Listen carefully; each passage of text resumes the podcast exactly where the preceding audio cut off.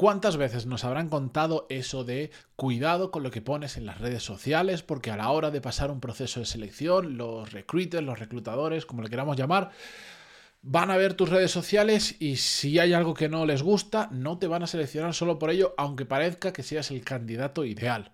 Lo hemos escuchado muchas veces, pero después en la práctica, curiosamente, la gente le hace poco caso. Así que hoy vamos a ver dos ejemplos reales y concretos de cómo el mal uso de las redes sociales puede hacer que tengamos problemas a la hora de buscar un nuevo trabajo. Episodio 1415, yo soy Matías Pantaloni y esto es Desarrollo Profesional, el podcast donde hablamos sobre todas las técnicas, habilidades, estrategias y trucos necesarios para mejorar cada día en nuestro trabajo. Bien, el primer caso, este yo no lo. Este no, no, es un proceso de selección en el que yo he participado, después sí que os cuento uno, eh, pero es el que inspiró a hacer este, este programa. Estaba, este episodio, estaba eh, buceando por LinkedIn y me encontré una persona que hizo un post larguísimo que ha tenido un montón de repercusión, de hecho, un montón de gente la ha recomendado, la ha compartido, cuando yo lo vi llevaba como 5.000 recomendaciones, una barbaridad así. Em, y he seleccionado un párrafo solo para que, para que veáis a lo que me refiero. Y es solo un párrafo. Todo el post que había puesto es realmente lo que llama muchísimo la atención. Pero para que veáis por dónde iban los tiros y a partir de ahí razonamos. Decía, eh, y lo leo textualmente, no es posible eh, que una red así, la que se hace llamar profesional, en la que solo encuentro mentores baratos y simples, mentores baratos y simples en ideas más allá del copia y pega y una reacción sin sentido nos vendan que están ahí para ayudar y para abrumarnos en un sinfín de consejos como si tuviéramos 15 años y luego no tengan la ética de compartir el currículum de alguien que lo cuelga con un post sencillo sin tanta palabrería barata, simplemente con algo así como busco trabajo. Y bueno, a partir de ahí pues continuaba realmente despotricando sobre... Em, sobre la red social y sobre básicamente cualquiera que en esta red social no se dedique a compartir los posts de Busco Trabajo, que por cierto los posts de Busco Trabajo tal cual son una malísima idea, un día si queréis lo, comentamos en un episodio en concreto, pero eh, yo puedo entender la situación de esta persona, eh, está desesperada, él mismo lo decía en el, en el, post, está desesperada, buscaba trabajo y lo que necesita es que la gente le ayude compartiendo eso y que no se dediquen a escribir eh, cualquier, otra, cualquier otra cosa que no sea ayudar a otras personas a buscar trabajo porque él cree que la red social debería funcionar así. ¿Cuál fue mi percepción al leer esto. Yo puedo entender y puedo empatizar con su, con su situación, que es muy jodida, y de hecho algunas de las cosas que dice creo que tienen razón. Ahora, de primeras, en el primer párrafo que leías del post, ya se notaba la toxicidad de todo lo que iba a contar en eso. Y yo que veo, y digo, si una persona en un canal abierto que lo puede leer todo el mundo, utiliza esa argumentación y ya se ve que es tóxica, es muy fácil que en el día a día también lo vaya a ser. Y ya no me gusta. Por otro lado, me hace, con sus palabras, me hace ver que no tiene criterio suficiente para entender que, que no todo es como a ti te gusta y eso no significa necesariamente que no funcione. Aunque tú no estés de acuerdo cómo funcionan las cosas, cómo funciona LinkedIn, qué es lo que hace la gente, es como funciona. Y ya está, y, funciona. O sea, es como es y funciona. Aunque a ti no te guste, aunque tú creas que tenga que ser de otra manera, no te puedes pelear con el mundo porque tú creas que algo, que de hecho es bastante irrelevante, sea de esta manera. Hay causas más importantes en la vida y en el mundo para luchar que el tema sobre el que publica la gente en LinkedIn. Eh, en todo el post también hace mucha referencia a todo lo malo de, o sea, a todo lo que hace la gente mal a la hora de publicar en LinkedIn y a la hora de dar consejos y todo esto. Pero durante el post donde lo que quiere conseguir es buscar trabajo, aporta cero valor, absolutamente cero valor, solo se dedica a despotricar. Em, yo al final de leer eso, bueno, no terminé de leer el post, no hacía falta. Es que yo directamente no le contrataría jamás. Si fuese una persona que justo cumple un perfil similar a uno que estoy buscando, solo por ese texto, yo ya no le contrato por falta de criterio, por ese punto de toxicidad, por no ser consciente de joder, si, si, estás haciendo esto, no eres consciente de la trascendencia que tienen las palabras, entonces, que estás publicando en una red social abierta, entonces, ¿cómo sé yo que no lo vas a hacer con otros temas igual privados de la empresa o importantes para la empresa en otra red social o no en una red social, en público, en una charla, eh, delante de otras personas? A mí, yo vi esto y digo, joder, si es que aquí, o sea, si buscas trabajo escribiendo esto, estás provocando exactamente el todo lo contrario. Todo lo contrario. La gente va a recomendar el post, se va a hacer viral, va a tener cientos de miles de visualizaciones probablemente. Genial, pero eso es una métrica danidosa. Eso no te va a ayudar a buscar trabajo, porque de hecho lo empeora. Lo que estás haciendo es que mucha más gente pueda percibir lo que yo he percibido al leer ese, ese post. Ahora, os cuento un caso que este yo lo he vivido de cerca. Este me inspiró, que os he contado para hacer este post, pero os cuento uno que yo lo he vivido de cerca y cómo una persona que a mí inicialmente me gustaba bastante para, eh, para, para el puesto que yo estaba buscando, a través de una pequeña búsqueda en Google, que dije, mm, pues esta persona creo que no la voy a contratar.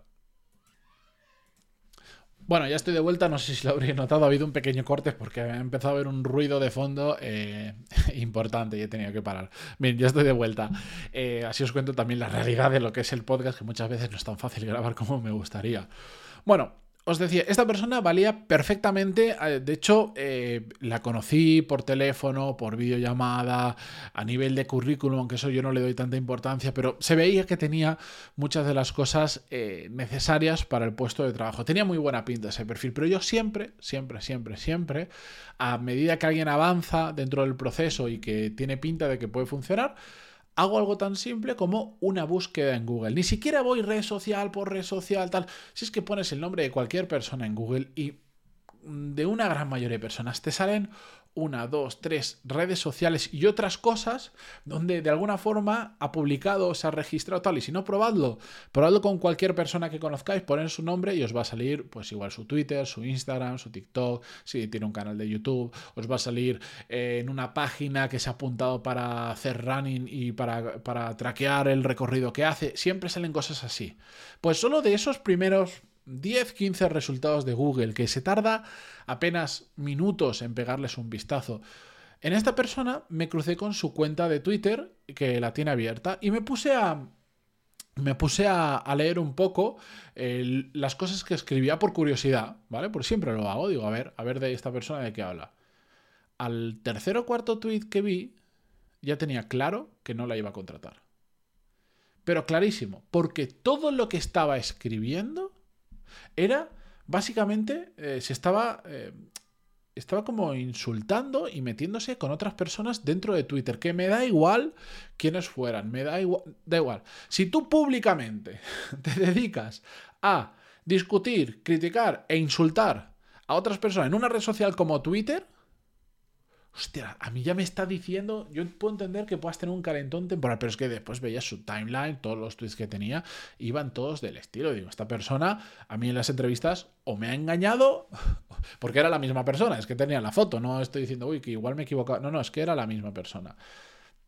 Me ha engañado en las, videollamadas, mm, me, la, me la ha intentado colar, no ha dejado ver su verdadero yo, pero si es capaz de hacer esto públicamente en una red social, después en la vida real no va a ser diferente, no va a ser muy, diferente, o por lo menos lo va a intentar camuflar, pero tarde o temprano va a salir lo que lleva dentro. Y yo, pues, ¿qué quieres que te diga? Pues al hecho de tener diferentes candidatos para la misma posición, eso hizo que directamente lo descarta. Y hasta si no tuviera candidatos, no voy a contratar a una persona que considero tóxica, por lo menos que no tiene criterio para entender qué cosas se pueden hacer de forma pública y qué no, que tú puedes hacer lo que te dé la gana, pero de la misma manera yo tengo eh, la capacidad que a mí me dé la gana de interpretar y de decidir si me gusta esa actitud en una persona o no para que forme parte de mi equipo.